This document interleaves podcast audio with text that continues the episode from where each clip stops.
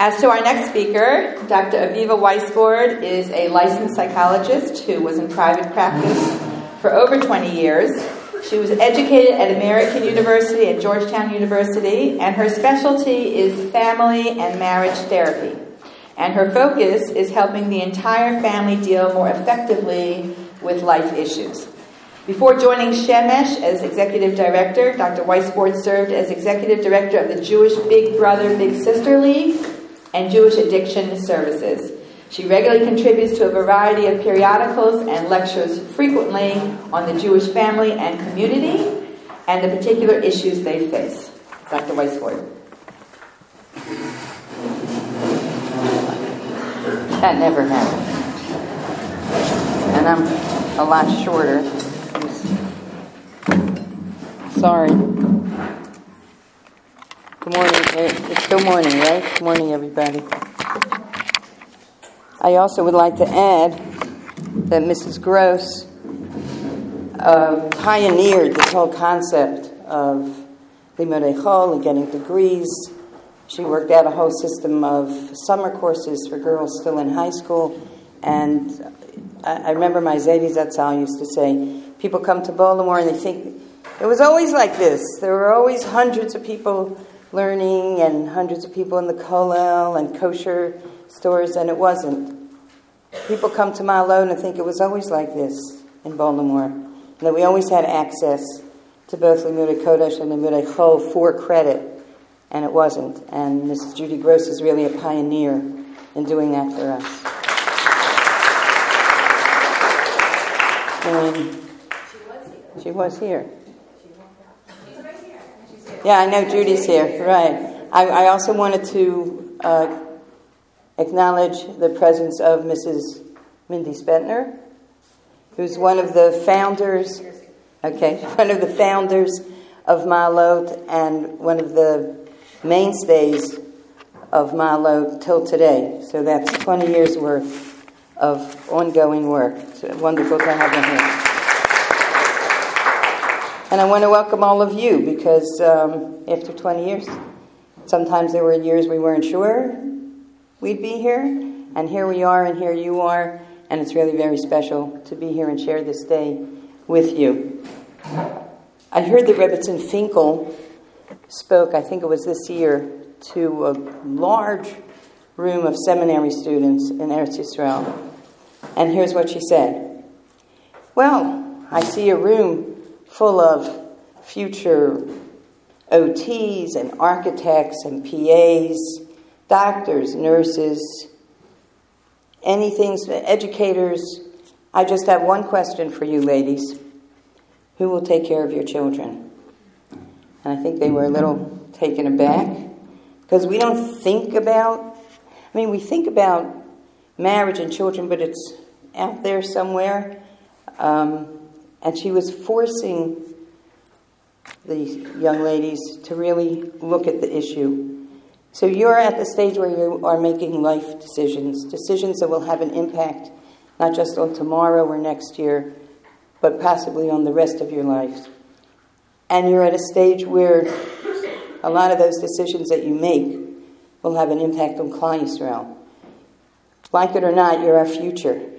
And it'll be your job to do a better job than we did, maybe, and present the next generation to build the next stage of Klal Yisrael's future. So the least we can do is spend some time looking at how you'll arrive at those decisions, how you'll shape your future and the future of Klal Yisrael. How do you define yourselves, and how do you answer the question, what is my life's mission? And the truth of the matter is, HaKadosh Baruch Hu already told us our life's mission, and that we each have to find a way of fulfilling that mission for ourselves. There are no two people, although all women have a general life mission, there are no two of us that fulfill that mission the same way, the same style, and even in some cases with the same goals. Each of us ends up unique. And that sounds a little funny today because we are so programmed.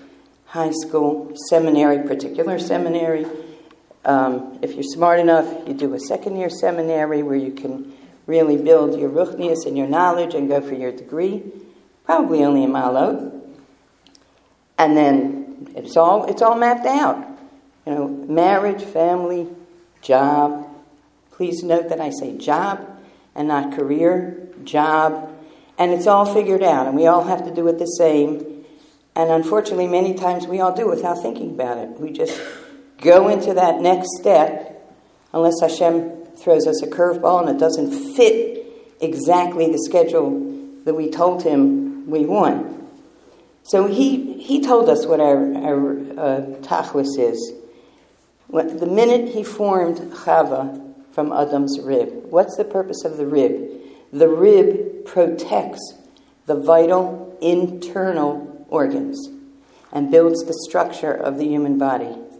The woman protects the vital inner peace of herself and her family and her home and builds the structure of that home. That's it. That's it. And I think uh, Mrs. Neuberger pretty much put it that way too. So um, we have a lot of power.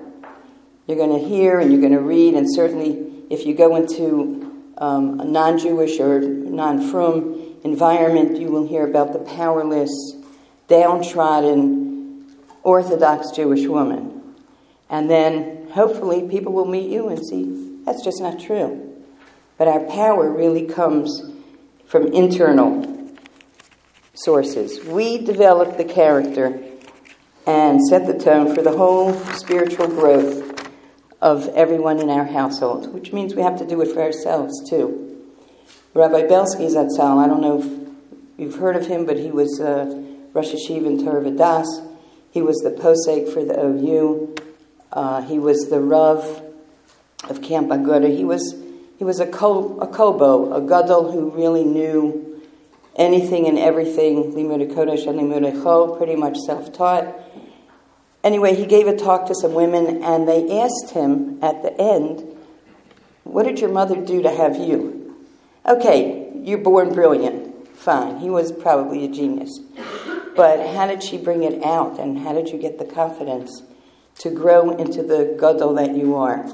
And the women sat back and they figured he'll say something like, she had special kavana when she baked challah. She said Tehillim hours every day. She ben shlicht at least 45 minutes early. And he didn't say that. He didn't say that at all. He said the following when I was a little boy, my mother used to put me on her lap, hold me tight, and she would sing, You are my sunshine, my little sunshine. I can't sing it because it's being recorded, but I don't know if you young ones know the song, but it's You Are My Sunshine, My Little Sunshine. You make me happy. Oh, I'm impressed. Okay. When skies are gray, I can't do it without the tune. Thank you very much. Now, this is what a Gadol Israel says about that. He said, When she held me like that, I just felt so loved, I knew I could do anything. That's what we do. That's power. To build a home that produces someone like that. And think about it. We have a sense that, okay, I'm going to do this, and then I'm going to do that, and it's all going to happen. It's every day. It's ongoing. It's constant. It's thinking about it. It's living it. That's what it is. And we have, we have this internal power, internal power. We don't build big companies. Maybe some people do, but that's not our tachlis. We build little neshamas into great people. And we can all do that. Every single one of us. A little girl named Miriam Hanavia, she was just a little girl, right? With her internal understanding, she convinced her father, who was the gadol of that dor, he was the manhig. She convinced him to remarry her mother, and because of that, we had a Moshe Rabbeinu, who was Moshe Rabbeinu. So that's that's internal power. She changed the course of history, and maybe she didn't get any uh, awards for it, but she literally changed the course of history. I think we can do that too. My question to you is Can we use, can we access this power today? Do we still have it? Is our mission different now that we're in the year 2018? And what kind of person do you want to be? So, this conversation today is not about do we go to work or do we not. I think uh, in the world that we live in, most of us probably will need to work just to maintain the household, even if someone in the house is earning a full salary.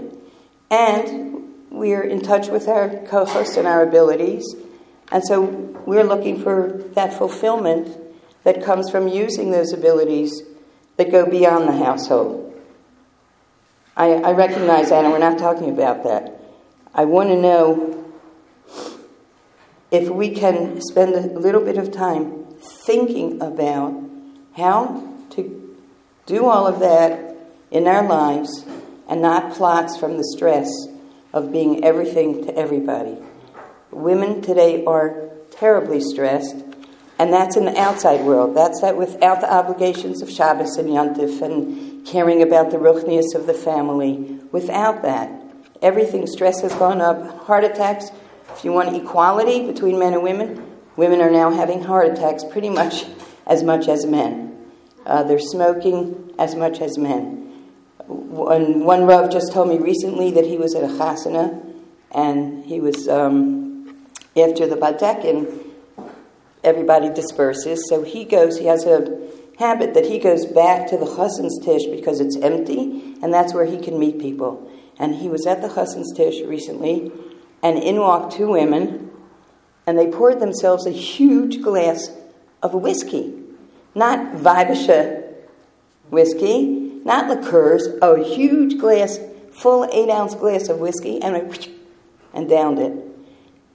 And he looked at me and he said, What's going on? I said, I'm, I'm shaken.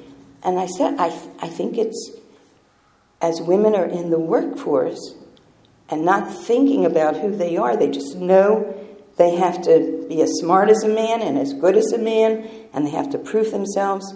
This is what happens. They lose their tsura. And I would like all of us here to think about keeping our tsura, keeping everything that's so precious to us and that makes us who we are. Think about the internal challenges that we have when we go into the workforce, because it ain't simple. So, what challenges, how does, how does working challenge our internal selves? And uh, Rabbi Feldman, or maybe Mrs. Neuberger too, talked about staying focused on the ikar of our lives. And that's why I'm urging you to think about Profession, job, yes. Career, no. Career means everything else comes second to my career.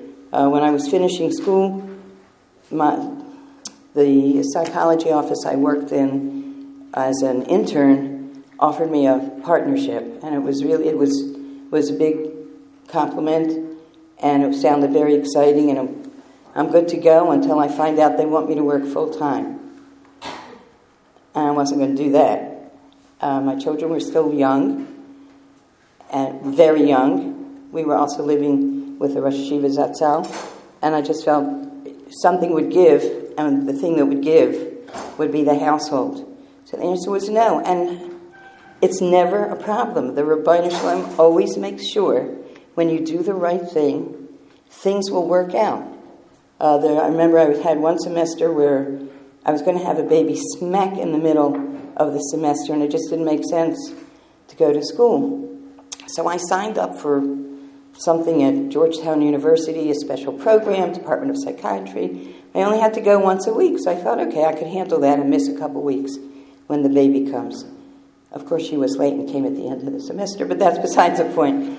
But it turned out that that substitute, which I thought was just going to be helpful on my resume, that gave me my whole view of how to work with people, and I think gave me the, pushed me in the siyata dishmaya worked out that um, the work that I was able to do was much more successful. So Hakadosh Baruch Hu works it out. Our job is to do the right thing, and the right thing is to keep our priorities in order. And it's not so simple. There was um, There was a panel of three men that presented to a girls' high school. One was a radiologist, uh, I think in his 40s, so full time doctor. The second was a plumber, I think in his 30s. And the third was a part time Rebbe and part time Kollel member. And one of the questions from the girls was how do you stay grounded when you're out there? How do you keep your standards without compromise? All three gave exactly the same answer. When I come home, there's an atmosphere that reminds me of who I am and what's important. My wife has created a home where I can grow in my ruchnius. Please note, not one of them mentioned, and by the way, my wife wears a size zero. Or she has a shaitel that's all the way down there. That's not, that's not what they said. They said, my wife creates the atmosphere. My guess is not one of those wives knew that this was so appreciated. I don't know if they if they ever articulated it to themselves until they had this panel. But I think uh, that we we could do that. The question is, how can we do it when we're physically exhausted, stressed, pulled in all directions? And I actually wanted to hear from you if you had some ideas. I have a long, I have a long list of some ideas that could that could potentially help us. And anybody Anybody here want to? You going to leave it up to me? Do they always do that? No. Come on. I bet some of you have an idea. Okay, and I want to hear what you have to say. So let's. Uh, we could take turns. So the first of all, the first is stay focused on home. That's the priority, and if that becomes your no-brainer and your go-to position, everything else falls into place. So, where normally people are very conflicted, when we know home is first, home is first. Don't buy the fake, I hate to say fake news. Don't buy the fake line that says quality time will do it. Quality time will not do it. Because we cannot tell a child, listen, you can only crack your skull and fall, fall down, crack your skull, and need stitches when I'm home. We can't do that. It doesn't work. So that's my first piece. Keep your home your priority. Along with that goes can you have a profession? Can you think about a profession where you can have some flexibility? Where, whether it's the place you work is flexible, maybe the job is flexible, um, you can choose hours. Like for me, I, when I was in private practice, I could choose my hours. Maybe I wouldn't earn as much in a certain week, but if something was needed at home, I could take off. Are there, are there professions and jobs that accompany them that you can choose that will end at three? So you would be home in time to breathe for a few minutes before your next real job starts. I know it's not simple, so I'm going to give a corollary to that. Think about what are you willing to do without?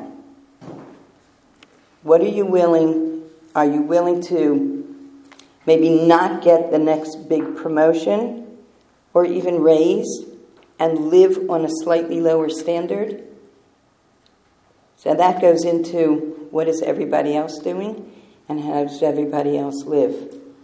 Uh, I hate when people do this, but in the olden days, a lot, a lot of people just they got married and they didn't have much furniture. They saved up 10 years for a dining room or a really nice menschlich bedroom, and until then they may do.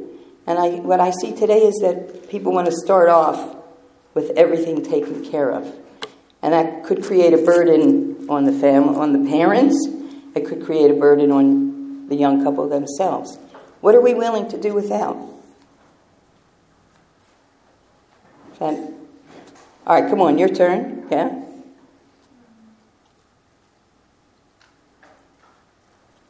You need to think about it. I'm going to give you some more points. Uh, Mrs. Neuberger mentioned the connection with the Rav. Indispensable.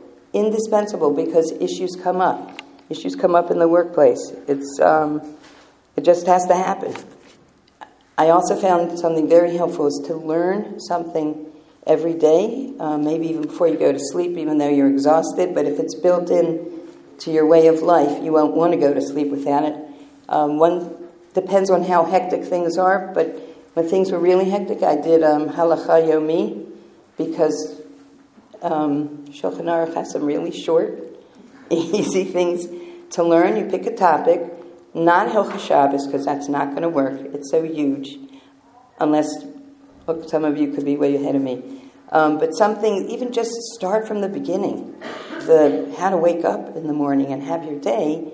So it's the last thing on your head is Torah, whether, and it doesn't have to be uh, a sefer. It, it could be anything, but it's something that equips you. It kind of puts everything else in perspective and in the background, because the real challenge of work is allowing it to be in the background. It's really hard. Uh, I didn't start working full time till about 10 years ago. And um, I have a challenge sometimes, even now, to keep my mind on, on my davening and not think about, okay, I have to be in the office and I have to take care of this and this and this. I've actually, a couple of times, I've um, stopped. I'm, I'm finishing Ashrei, and I'm, something is buzzing in my head. I just put the siddur down for a minute, make myself a couple of notes, and go back to davening with a clear head. I don't think it's ideal, but I found that it works better for me than trying to remember in the back of my mind the three things that I was thinking of while I'm trying to focus on my davening.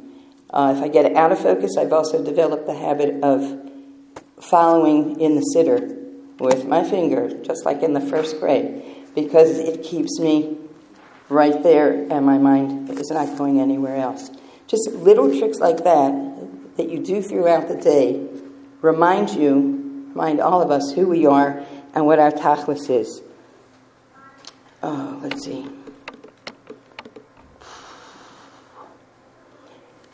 Gauge your level of materialism. Uh, it's very easy. I gotta have to have certain clothes to wear to work. I have to dress a certain way. I have to be trendy. I'm not arguing about any of that, but how much and to what extent. And along with that comes think about our concept of beauty. It's incredible to me. We look at the, um, you know, the big post, the big um, billboards with these gorgeous, perfect women who, by the way, are not. I don't know if any of you saw Dove Soap has a has a video where a young woman comes in. No, yeah, you saw it. Uh, a young woman comes in like she just got out of bed. She looks like this. She's pale, her hair is a mess, and then she's got four or five people working on her at one time, and there's this beautiful woman in a few minutes. Transformation. But they're not done. You see, because she's still natural, even though they fixed her up. So now they have to change the dimensions on the computer so that her hair is just a little bit different and her face is just shifted a little bit so she is utter perfection. And then comes the billboard. And it has nothing to do with what she really looks like. But we all see it and we think, gee, I'd like to look like that. Well, guess what? So would she. She doesn't look like that either. But that's, that works on us. And even though we say it's not the most important thing, think about is there any, any part of us that we wouldn't be critical of and then go out and buy the makeup that fixes it? Never mind when you get to my age, right? You can go under the knife and get a whole new face and a whole new look. Something to look forward to. But what, what, is, what is the concept of beauty? Let me share a concept with you. When Natan Sharansky first got out of Russia, for whatever reason, I ended up being invited to a reception for him and his wife. And he spoke first, she wasn't even there, and suddenly she walked in from another room, and we all gasped. No makeup at all, a tight turban around her face. And you know, when she walked in, the words Shabbos Malka popped into my head. She was radiant. She was oozing ruchnius. She was beautiful. I have no concept if she's really beautiful the way we think of it or not. The room was filled with her beauty. That's beauty. We, we get away from that with the materialism. We have to get back to it. We have to reclaim our essence. And you can do it. You have to do it because we need you to do it. And you need yourself to do it. Cultivate a positive attitude. It's very, very easy to get up in the morning and say, Oi, another day. Or another day, another dollar. It depends on your attitude. But it's like, it's the oi. You don't want your day to be full of oi. Back to the makeup. Yeah. My principal in seminary would always say, on your makeup bag, write Shema. So when you put on your makeup, remember why, what's the purpose? Did everyone hear her? Her seminary principal used to say, when you have makeup and you're getting ready to use it, on your little makeup bag, keep a, a note that says, L'shem ma. What do you need this for? I'm telling you, if you had that picture of Avital Sharansky, you probably never use, well, I can't say you never use makeup again because I do, but you know what I mean. Figure out how to take care of yourself. Um, it's very easy when you're working to grab a chocolate bar, to skip breakfast, skip lunch, start your first meal of the day at supper. It's not up at, how about some of you do that now, right? uh huh. Okay. We don't take care of ourselves. On a list of priorities, ourselves are at the bottom. so I'm just going to remind you what Rebbe Santorsky always points out. When you're on the airplane and they're doing their little spiel that everybody sleeps through, the, the, um, the rule is if the oxygen mask comes down and you are with a child or even someone that you're taking care of, put, put the mask on yourself first because you won't have enough oxygen to help the next person. If that helps you remember to take care of yourselves, great. You have to eat something in the morning. I don't, it doesn't have to be a whole meal. My guess is it won't be. But whatever works for you. It could be one of these nutrition bars. I'm into the kind bars. Just and always have one with you so you don't turn to the junk. I heard that Maryland is now eliminating all the junk from the vending machines. So you're living in good times. um, think it's uh, if you can make some of these things habits now, they'll stay with you, and you won't say, ah, "I don't have time to think about my meals for the week. I don't, I don't have time." You'll already have a routine that includes this. So that's I know it's it's um it's a lot of it's a balance of ruchnius and gashmias, taking care of ourselves, but not focusing too much on ourselves. Um, for all you perfectionists out there, I feel really bad for you. There's no perfection in this world. You'll never attain perfection. And if your kitchen looks perfect, it won't in five minutes. So think about how, how much you're paying. What price are you paying for the perfection? And do you really need it? Could you, could you cut down? Read some books, talk to a counselor, do whatever you need to do, but deal with it so you don't make yourself so tied up that you can't live. And that's really what happens many times. I'm, I, I talk to people a lot, and it sounds to me like very often, wonderful people with trying to have a wonderful marriage, it's become a very, um, marriage has become a very practical enterprise of two co workers.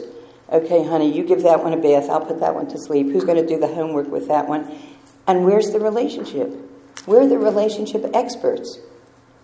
Naturally, internally, without reading a single psychology book. We are made for relationships. That's our job, that's our mission, that's who we are. And we lose it.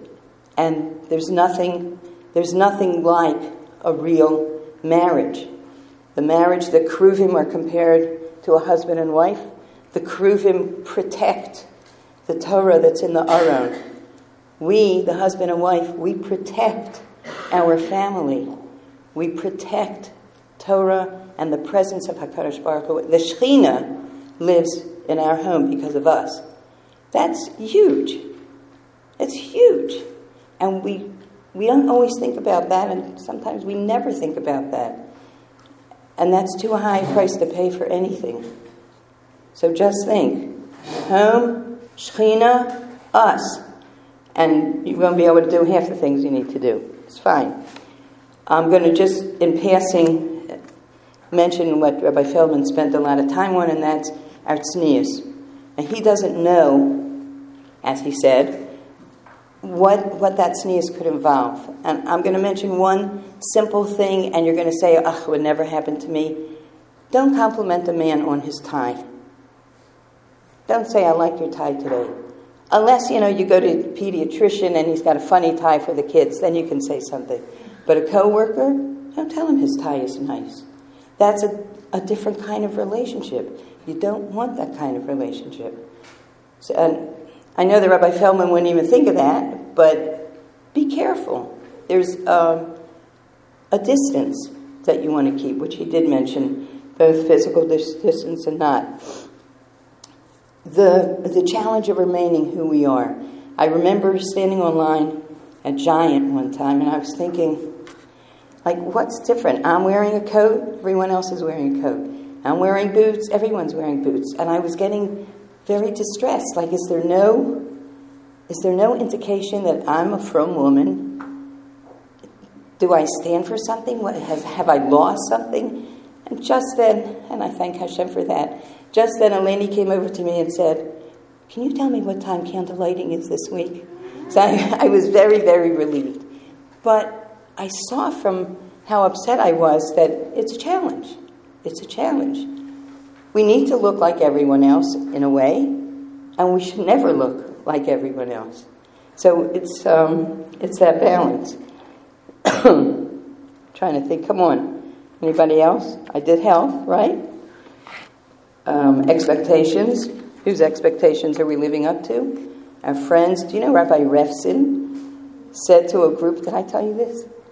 Rabbi Refson said to a group of seminary students, None of you will marry somebody that your friends don't like. Whose expectations are we living up to? And why? I have to have my own unique expectations that make sense, my own unique goals. I should worry what my friends are saying because maybe he's not learning in Kollel or he's not doing a regular profession. I don't know. But I, I think it, it gave us something to think about. I also want to talk about cultivating an attitude of gratitude. I know you've all, you've all heard about Hakaras Hatov, and I'm, I'm not going to go into it, but there's so many stories of what Hakar, the difference Hakaras Hatov can make in someone's life. And we don't even know. I, I heard, one second, let me see if I can get this right. What if we woke up tomorrow with only the things we were grateful for today? So, okay, sometimes we, we know we have much to be grateful for. But do we every day say, whew, I'm vertical, as someone said to me. I woke up. I woke up. I can walk. I can talk. I can think, more or less. I can do what I need to do today. Are we grateful for that?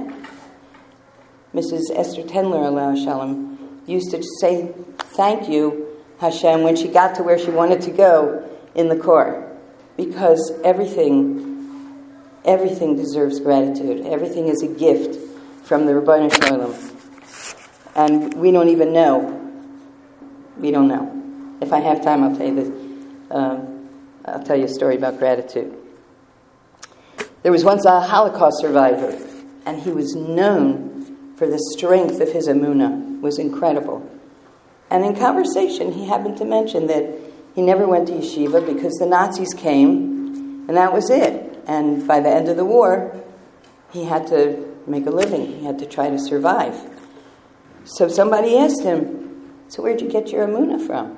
You didn't go to yeshiva. You grew up in a concentration camp. How do you have such powerful emuna?" And he said, "Well." I had a yeshiva in my home. My mother said to Tehillim every day. She made our home happy, especially on Shabbos and Yontif. My father went to daven. regularly, never missed a davening. And my mother created a yeshiva in the home. And that's what carried me through. That's pretty amazing, isn't it? Can we do that? I guess that's my question. Can we create that kind of home, that kind of household? Can we live that way now? As uh, everybody said, to prepare, can we, training, I think Rabbi Feldman said, right? Can we train ourselves to live that way that we create a yeshiva in our home? There's a story about a farmer who was desperate for a farmhand. Desperate. So one fellow came, applied for the job, and the farmer said, Do you have any references? He pulls out a piece of paper where his former employer writes, He sleeps well in a storm. So the farmer goes, Okay, listen, I'm desperate. Just, I'll hire you and let's see how it works out. Guy's great, does a wonderful job. Until one, one night, in the middle of the night, there was a crash of thunder, lightning, a horrible storm coming. The farmer runs to his new farmhand. He shakes him, he can't wake him up. He's frantic. He runs to the barn because he figures the horses are going to be pushing to get out. They're going to be frightened. They're all calm. They have their feet in front of them. The barn is locked. He runs to the field because if wheat gets wet, that's it. His crop is gone. All the wheat is tied up in bales, and there's a tarpaulin over each sheaf of wheat. He runs to the silo. He, that for sure is gone. Everything's dry. Silo was locked. And he says to himself, Oh, that's what the guy meant. He sleeps through the storm because he's ready. Well, ladies, guess what? We got a storm coming. We are hemorrhaging Yidden and Neshamas by the minute. 73% intermarriage overall in the United States. 73%. I remember we were all devastated when it was 40. Now it's almost double. We have kids at risk. We have anti Semitism growing. We have the demeaning and devaluation of motherhood. We have a society that has no more morals and no more values. We have to prepare. We have to make sure the barn is safe and the wheat is covered. That's our job. That's what we do, and that's what we're good at. And we can do it. We can do it just like that mother who created the yeshiva in the home that got a man through the Holocaust and through no training and no yeshiva. We just have to think very carefully how we want to do it, what steps do we take to do it. We can't go through life on automatic or just following what everybody else does. It has to be each one of us figuring out what works for us what brings out our kochos the best way, and to remember we have jobs, not careers. Our careers are our home. And I think, I, I really think we could do it. I think you could do it. Our generation is counting on you to do it. You can't do it on automatic pilot. So start thinking now. That's, that's what I'm urging you to do. And I'm wishing everybody Hatzlacha Rabbah in doing that and taking care of that. And it's great spending time with you. What's your gratitude? What's my gratitude? Story. Oh, my gratitude story? Okay, I'll tell you. My, got time for my gratitude story? Okay. Fellow in Eretz Yisrael wakes up and he can't see out of one eye. See? Kind of closes his eyes again, figuring, you know, maybe it's just crusty or something. Something's wrong with that eye. Something's wrong. He runs to the eye doctor, gets him gets himself an appointment, and the doctor checks his eye and he says, "Oh, uh, I, I, think this is really bad. I'm going to send you to the top doctor in Eretz Yisrael, and I'm going to get you in because I think you got to go fast." He goes to the top doctor. Fellow checks his eyes, and he says, "Listen, I'm I'm so sorry to tell you this. You're you're in real danger. You need to go to the top doctor in America." now because whatever's going on in that eye can transfer to the other eye as well. So he calls, uh, who is it, Rabbi Fear? Gets him a plane ticket, gets him an appointment. His son brings him his clothing, you know, something to, to have. And he runs to New York, straight from the doctor's office. Okay, he gets to Columbia Presbyterian. He goes to this doctor. He sees, he could see a qualitative difference in how this doctor checks his eye. And he's looking, and the doctor's looking, and he says to him, I'm really sorry, but you need surgery immediately. You're, you're in great danger of losing your eyesight, and it could affect other parts of your body. So th- this is all happening so fast, he can't absorb it. He says, "You know what? Give, give me an hour. Just give me an hour, and I'll come. I'll come back, and we'll set it all up." He, he's in the middle of Manhattan. He doesn't know where he is. He walks around, and he finds a shul. He goes into the shul, and he figures he's going to plead for his life. He starts out and he says, "Ribbono Shel Olam, you've been so good to me. You've given me 55 healthy years. You've given me a beautiful family, a wonderful wife." And he goes on and he keeps listing all the things he appreciates that HaKadosh Baruch Hu gave him. And then he looks at his watch and he says, Uh oh, I got to go back. Ribbono Shel Olam, please help me. Please help me with my eyes. Thank you. And runs back to the doctor. Okay, goes back to the doctor's office. Doctor checks his eyes and says, really sorry. I, I think I made a mistake. Let me, let me call in uh, some of my colleagues. I think you're fine. Calls in a few colleagues. He's fine. He's fine. Okay.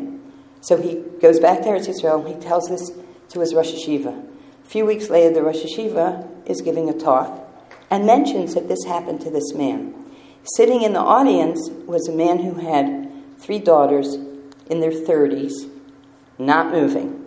Not one of them has found her bashert. So he goes home, opens the front door, and starts singing Od Yeshama. And everybody says, uh, Abba, you feeling okay? He says, Everybody, come in the kitchen, gives everybody pen and pencil. Sit down now and write everything you're grateful for. Every single thing. In the next five minutes, you don't have to take long. An hour later, they were still writing. When you think about how much we have in our regular lives to be grateful for, to thank HaKadosh Baruch Hu for, they were shocked. They just kept writing and writing and writing. Within the next three, four months, all three were happily either engaged or married. That's my story about gratitude. So um, I am grateful to be here and to share this time with you. I'm grateful for the incredible things Ma'alot does and has been doing, and Amir Tashem will be doing. I'm grateful to the people who make it happen, and I'm grateful to all of you for being here. Have a good day.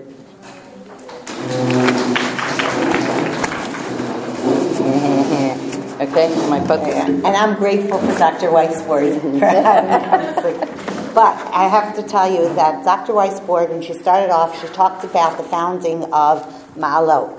And she left out a very, very important piece. Dr. Weisbord was one of the original founders of Ma'alot. And not only is she one of the original founders of Ma'alot, she is still so involved all the time. And so much so that she is actually the president of Ma'alot. and she's my big sister. In quotes. Quotes. I'm not responsible for anything. My older is big sister. Thanks, Ben. okay, everybody.